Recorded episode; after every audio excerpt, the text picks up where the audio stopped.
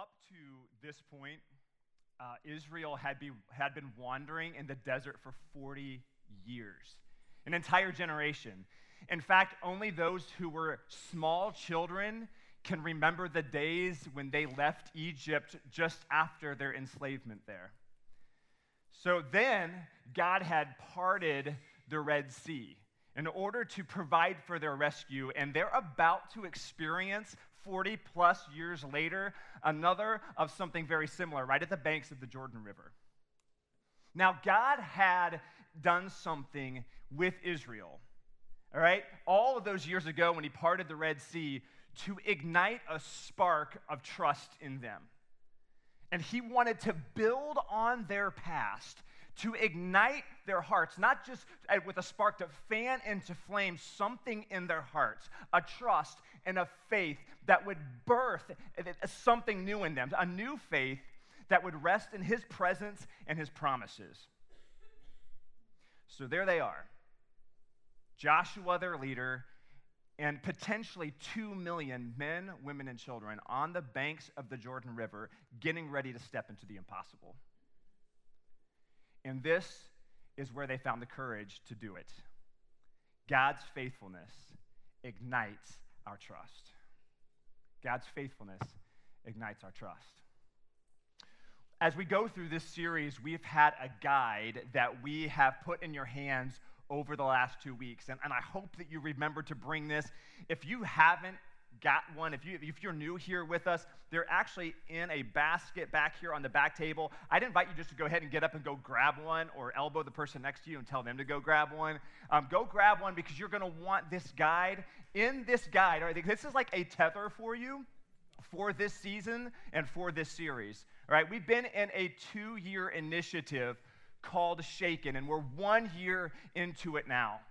And I want to tell you that our primary goal for this two years is that 100% of us, and you saw students, our, our kids, and our adults, are all part of this, and we want to go on this journey together. That 100% of us are taking deeper steps of trust as God calls something from our hearts. Our secondary goal over these two years is the $6.2 million over two years to fuel ministry, the life change that you saw in that video, and also life change happening worldwide as people come to full life in Jesus.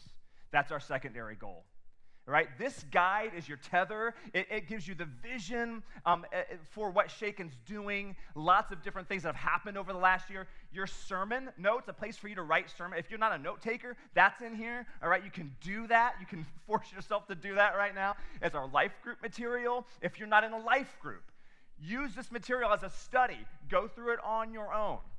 All right? You can find out so much more about Shaken and how passionate we really are about it. ShakenChurch.com, or there's a Shaken Base Camp out at the lobby. There's a table there. You can't miss it. You can stop there for more information about that as well. But today I want you to turn in that guidebook page 34. All right, page 34. Go ahead and turn there. That's where you're going to take notes today. Our big idea is that God's faithfulness ignites our trust. All right? Now, I'm going to read with you quite a, a, lengthy passage today from Joshua chapter 3. We're looking at the life of Joshua, at Israel's march like into the promised land that God had given them. I'm going to read from chapter 3. We have Bibles at the hub if you don't have one. All right, but if you do have one in front of you or up on your phone, we're going to start in 3 verse 1. You ready? It's a long passage. Are, are you going to stay awake? All right, let's go. Verse 1.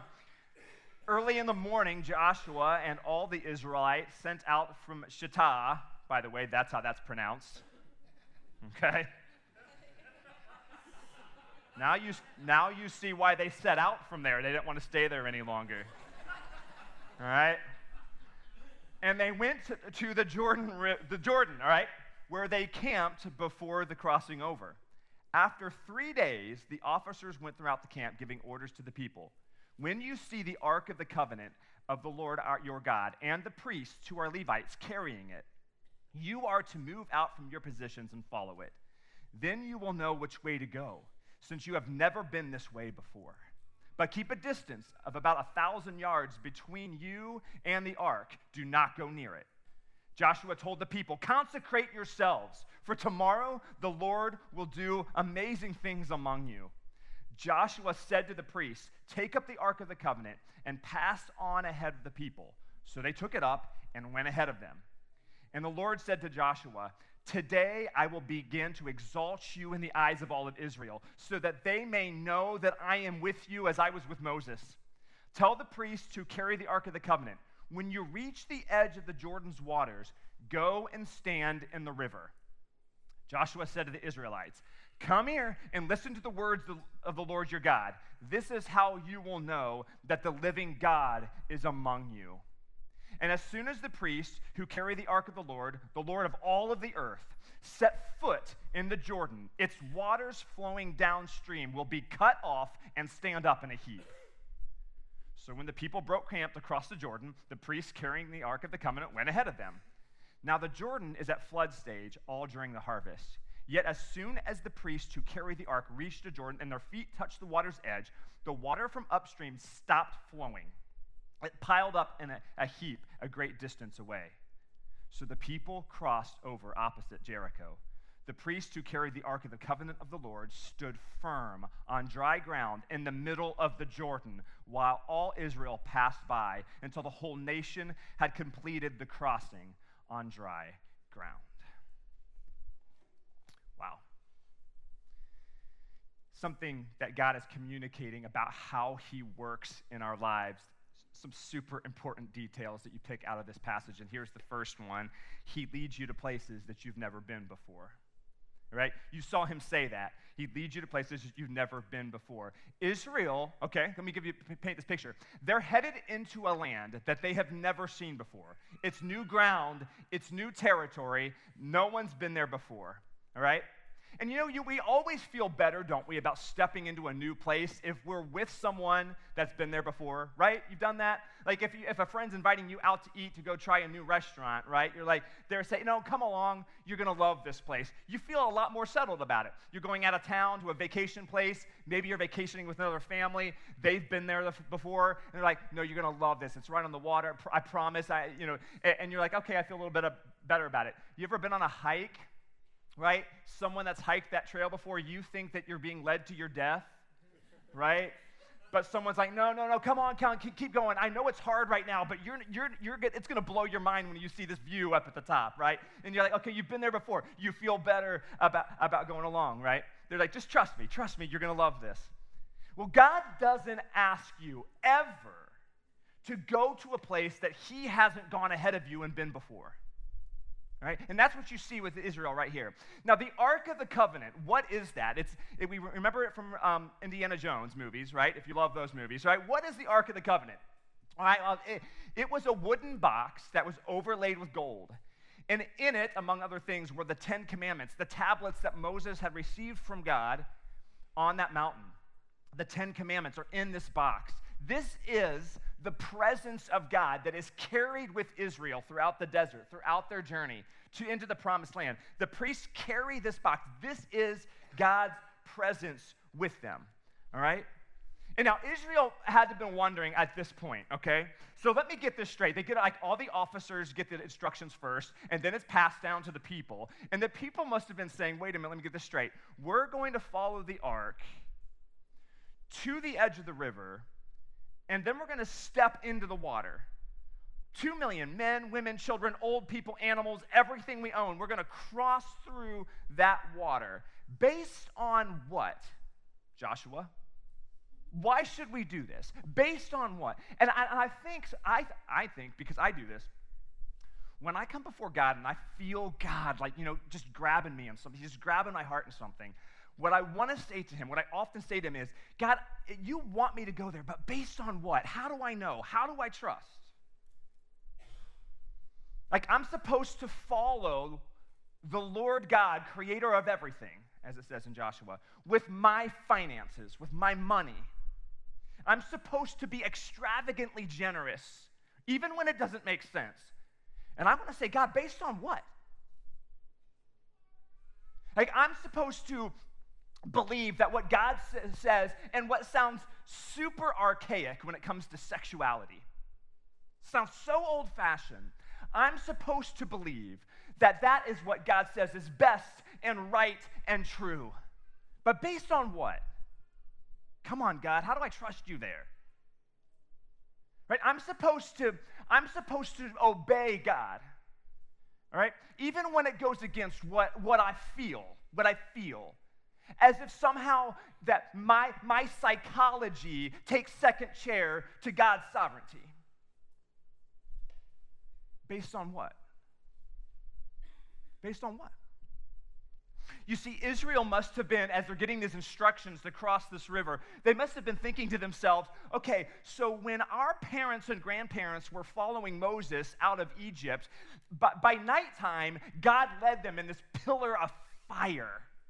And during the day, it was this cloud of smoke that went before them. That's what our parents and grandparents got, right? But now, you want us to step into those waters, no fire, no cloud, just step in and out. Based on what? God, you're leading us to a place that we've never been before. And, and maybe you're saying, God, you just feel God tugging on your heart for something. I don't know what it is. God, you're leading me. You're asking me to go to a place that I've never been before, but how? How?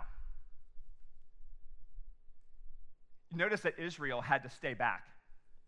Part of the instructions were that uh, the ark goes out ahead of them a thousand yards. Some commentators say that the ark went out ahead of the people, about a mile ahead of them. All right? All the men and women and children behind. I'm like, well, why? Why was it? I, I'll tell you why. Because God wanted to make sure that every man and, and woman and child in that procession saw who they were following. Way out ahead. Okay? They knew it. And here's the thing, here's where we start to misstep when it comes to following Jesus and trust. Okay? This is where it is. Because a lot of us think that when it comes to following Jesus and stepping into places of obedience and trust, that we're following a person. See, God's like, you're not going to follow a person this time. You're not following that, that, that, that preacher you love watching on the internet when you don't go to church on Sunday. All right? You're not following that guy. Right? You're not following your parents. Okay? And some of us make the mistake. We, we, we, we think about our relationship with Jesus is really just gone on about what did mom and dad do? And I guess that's just what I do. What did grandma and grandpa do? And, and I guess that's just what I do. Can I go to church? I pray like this, I, I, you know, because that's what they did. You guys like, no, no, no, that's not, that's, that's not who's in front. You're not following, you're not following Joshua. You're not following mom or dad. You're not following a set of beliefs. You're not following a religious system of do's and don'ts. That's not who's in front. Don't make this mistake. You're following God. You're following God. He's in front. No leader, no set of rules, no fun stories. God. God's faithfulness ignites our trust. Here's what we find next. When we follow God, I'm sorry, when we follow, God is with us when we follow, God is with us. He says that twice in verse 7 and in verse 10. So that you will know that I am with you. So that you know that I'm with you. Joshua, this is so unfair how inconsistent God is. I'm saying, I said it. Okay? Joshua doesn't get a staff like Moses got that turned into a snake in front of Pharaoh. Joshua doesn't get that. At this time, there is no plagues that God unleashes on the people of Jericho in the land of Canaan. No, no plagues, no staff that turns into a snake. All they have is God. That's all they get. In fact, in Joshua chapter 1 from a couple weeks ago, this is what it says in verse 7. God's words to Joshua. He says, Be strong and very courageous. Be careful to obey all of the law my servant Moses gave you. Do not turn from it to the right or to the left, that you may be successful wherever you go. So God's asking Joshua and Israel to step into something new, something bold. No special effects, no tricks, no show, no fire from the sky, no blood in the river, just God Himself. How anticlimactic is that? See, what God's telling Joshua is see, I needed and I wanted to use those things then. I used those things back in that generation because I was just establishing my relationship with Israel. They had no idea who I was, and so I had signs and wonders to awe them, to draw them to my glory and to my power and to my love and goodness. But I don't need that anymore because you have my word now. You have me working in your past, and you have my word. See, they had the words that Moses had jotted down before his death the books of Genesis and Exodus and Leviticus and Numbers and the book of Deuteronomy. They had God's presence, they had a memory of him working. They had his word. That's all they had to go on, but it was enough. It was enough. And you know, the way that God speaks to people 3,000, 3,500 years ago is the exact same way he speaks to us now. Doesn't it drive you crazy, man? Sometimes God moves in such obvious ways. Like you can actually say, "Oh, did you see what God did?" It's obvious and you can point to it. And sometimes sometimes God gives us these moments that we can look back in the past and be like, "Do you remember that time?" And and we say, "Yeah, oh my gosh, it's so amazing." And but yeah, sometimes God feels hidden. Like sometimes he's not so obvious. And sometimes you you you, you can't see where, where you're going. And God says to us, and this is and this is what we get. No fire in the sky, no snake that, or staff that turns into a snake. We get God saying, I'm with you. I am present with you. You have my word. Obey it, meditate on it, and trust it. And you will prosper. That's what you and I have. Psychology Today, um, the magazine, quotes this study, and I thought it was kind of fascinating. It says that your ability, your and my ability to envision a, a, a, a future, envision and describe a future, is easier for us when we do it in a place that is familiar to us, when we can tap into something in our past. So they did a study, okay? They said it is possible, all right, for us to make more specific predictions about our future, all right, if we're imagining that future in a familiar place. All right, so they did this study. They went to some college students and they said, listen, we want this group to take, we want you to write out very specifically, as much as you can, predictions about your future, about this event that's going to happen, right? But we want you to picture yourself in your dorm room, the one that you live in right now. Tell us, tell us what you predict your future to be with this event. And they gave him an event. Right? Same event, same story. They gave it to the other group of college students. They said, We want you to picture your future. Write out as specifically as you can, with as much detail as you can, how you think that's going to play out. But we want you to picture that event happening at the Egyptian pyramids. All right? And what they found was pretty, pretty obvious, right? The group that had pictured it in their dorm room was far more capable of, of talking about this future event in detail with personal effect than the people who had to do it with an unfamiliar place. So the conclusion was what they thought it would be, all right? We use our ability to plan for the future based strongly on our past experience and what's familiar to us, right? But that's not how God always works. See, our psychology will betray us. It's not how God always works. See, God's faithfulness, get this, hear this, please. God's faithfulness is not dependent on an event or an experience or a place. God's faithfulness does not anchor itself in an event in your life in a past experience or in a place. God anchors his faithfulness in a person. See, Buddha will tell you that you have to follow a, a, a, a, pathway to enlightenment. And the pathway the rules get you there. Muhammad said the same thing. You follow this, these things, and you do these things, and you will reach heaven and paradise one day. But God said, I want you to follow a person. I want you to follow me. It's the only one like it. No world religion ever did it the same. God will anchor you in his faithfulness, not based on a past experience that you've had, not based on a place that might be nostalgic to you, not an event that may have seemed life changing at the time, but on a person, Jesus Christ.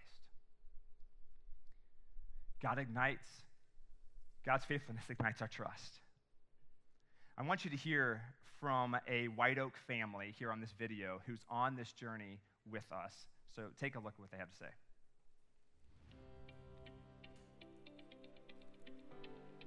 I'm Tom Fleischel, my wife Ronnie Fleischel. Um, we've been attending White Oak for over 35 years. And really, White Oak's been a huge piece of us for the last 35 years. Got married here. We were both baptized here. Our kids were baptized here. They grew up here in the church. Our closest friends are with the church. So it, has been a huge part of our lives.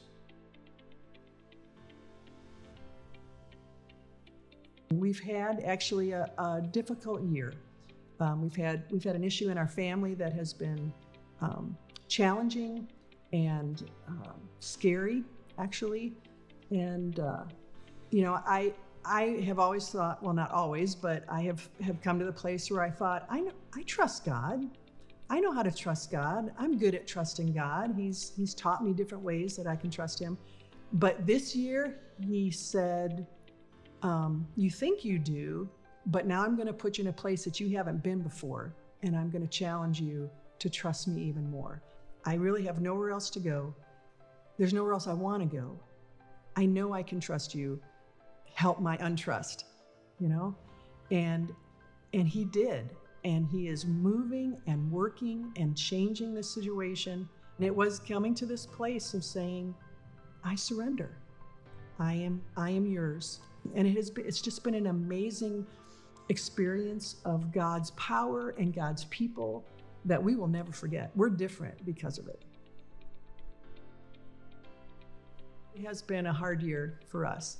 And um, what I haven't mentioned is that it's this issue that we've been dealing with in our family has also cost us financially. I mean, certainly it's been a, an emotional and spiritual um, journey, um, but it has cost us more than we expected. You know, we have we actually have had to dip into our savings more than we expected because of this. So so Shaken has become more than just our, our financial our financial things. It's allowing God in to do whatever He wants to do in me and around me and around our family. There's been some really hard times and a lot of unknown. But in that same time period, there's been some great things. But through that, God is is shown himself more deeply to me. And so there's more hope in things that are hard. Keep, uh, keep connecting with God, keep with the commitment. Think about what is the, the commitment to move forward, to really put that trust in God, even though things might not be turning out and probably aren't turning out quite as you had expected.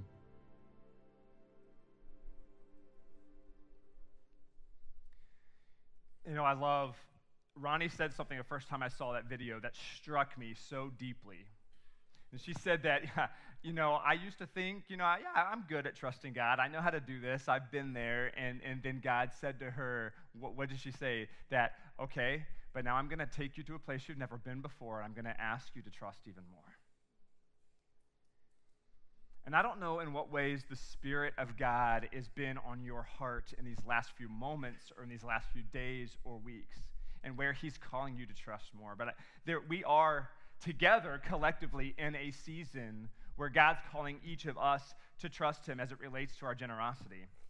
And as Brian said on the video, we have coming up here in just a, a, couple of weeks on November 19th our commitment Sunday. And inside your guide, I know you have that commitment card. And we've just said, just put it somewhere right now where you just got to, that's just a place of prayer and consideration. I'm telling you, on the 19th, and, and, and, and Denise and I will be doing this with you, we're going to come to a place where we're going to say, okay, what is, what is God asking us to commit?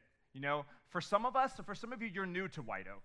Right? Some of you, you're newer to White Oak. You weren't here a year ago when a lot of us stepped out into this journey. And I'm so glad you're here. And, and my, my call to you, my challenge to you is, is to prayerfully consider is that something God's calling you to do, to step onto this journey with us, where life change is happening in and through our, our generosity? That you would commit, you would think about stepping into this journey with us.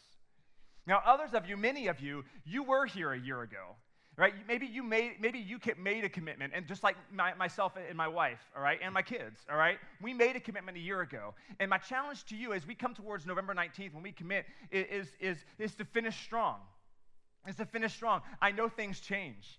I know things changed after, after we filled out a card, you know, back in November a year ago. Man, things change about our financial situations. Things change in our lives, and, and, and Ronnie and Tom mentioned it. But can, can you honestly say, those of you who were with us a year ago, that that, that commitment is as, is as hard and difficult now as it was then? Has it become easy? Has it become, become autopilot? For some of us, finishing strong in next, this next season to the commitment we made is exactly where God's calling us to do, be. But, but for, for others, and I know this because I sense this and I've heard from some of you, right? There's a possibility that God's tugging on your heart to, to, to increase the amount that you committed last year.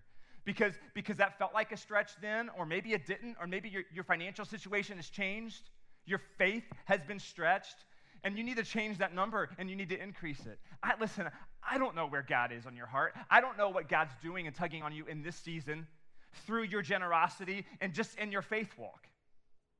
But I'm asking you to prayerfully consider as we come towards November 19th in this one year mark where you commit for the first time, where you increase, where you finish strong and commit to finishing that, that we'll step into this place together. I'm telling you what, God always promises when we take steps of trust, He will do amazing things in and through us. He is always faithful. In fact, that's exactly what happens right? That's exactly what happens. It's what he tells them is going to happen. That's exactly what God does and through Israel. Here's our third and final point God does amazing things when we step into him. He does amazing things. Now, understand this the Jordan River is at flood stage when Israel steps into it. Generally speaking, where Jericho is, where they're crossing over, it's about 50 to 60 yards wide. All right? That's a pretty wide river at normal. On flood stage, it's twice that. It's harvest season, and the snow in the mountains of Lebanon have been melting. And so, for a thousand feet, it drops to sea level, down to the Dead Sea, in this raging torrent of water. And Israel, God, funnily enough, camps them on the banks for three days just to have them look at it. For three days, these people are looking at this torrent of water thinking, how in the world? Worry, distrust, discouragement, and no way is that happening must have been the talk of the camp. But God says to Israel, that fly literally just flew right into my eye. I mean, light right into it. I'm good. I'm good. All right. See, that's all right. No, we're going. We're going. We're doing this. So God tells Israel something. He says, consecrate yourselves. Consecrate. What does that mean, consecrate yourselves? What God is saying is, I want you to ceremonial, ceremonially purify yourselves. You pray, you fast, you get your family ready, you get down on your knees, because tomorrow morning, I'm going to do something amazing in and through you. That's was God's message. You see that water? And so they do it. All right? When the priests carrying the ark, when their toes touch the edge of the Jordan River, it's unbelievable. The water stops flowing. In fact, it piles up five miles back into like this force field where the water just hits it and then shoots up into a wall. And the priests step out in the middle on dry ground, and two million people cross over on the other side. That's what our God can do. Look at what Paul says many generations later to the church in Corinth, 1 Corinthians chapter 10. He said, For I do not want you to be ignorant of the fact, brothers, that our forefathers were all under the cloud and that they were all passed through the sea. They were all baptized into Moses in the cloud and in the sea. They all ate the same spiritual food and drank the same spiritual drink, for they drank from the spiritual rock that accompanied them, and that rock was Christ. What's Paul saying there? Listen, God always gives us a moment. And for Israel, twice now, in the Red Sea and now at the Jordan, he passes them through the water. A baptism, if you will, Paul says. They were baptized into a deeper experience with God. Right? God gave Israel this moment. He gave them two of them, all right, to remember his faithfulness and his mercy and his presence. Much later, 3,500 years later, Jesus will step into that same river. Crazy, right? And he will be baptized. Now, Jesus didn't, Jesus is God. He didn't need consecrated and purified, but he needed initiated into his purpose. Because the Son of God was going to have to trust, and the Son of God was going to have to obey, and the Son of God was going to have to step to the cross. No torrent of water that day, but there was a torrent of blood and where for Israel, God held back the water five miles with a wall, a force field of water on that day that Jesus was nailed to the cross. All of God's justice, all of his wrath, all of the punishment for our sins was set forth in a gush over Jesus. So that, it's always a so that, so that you and I could look back not on an event, but a person so you and I could look back at Jesus. He's our fire at night, He's your cloud during the day. He is God's proof of His faithfulness. He is the true Word of God. That's all you have. And, church, that is all you need. We are celebrating baptisms next week. It'll be up here. November 12th. Hear my heart. If you have never made the decision to surrender your life and faith to Jesus through baptism, next week is your week. Allow God to give you that moment that washes over you.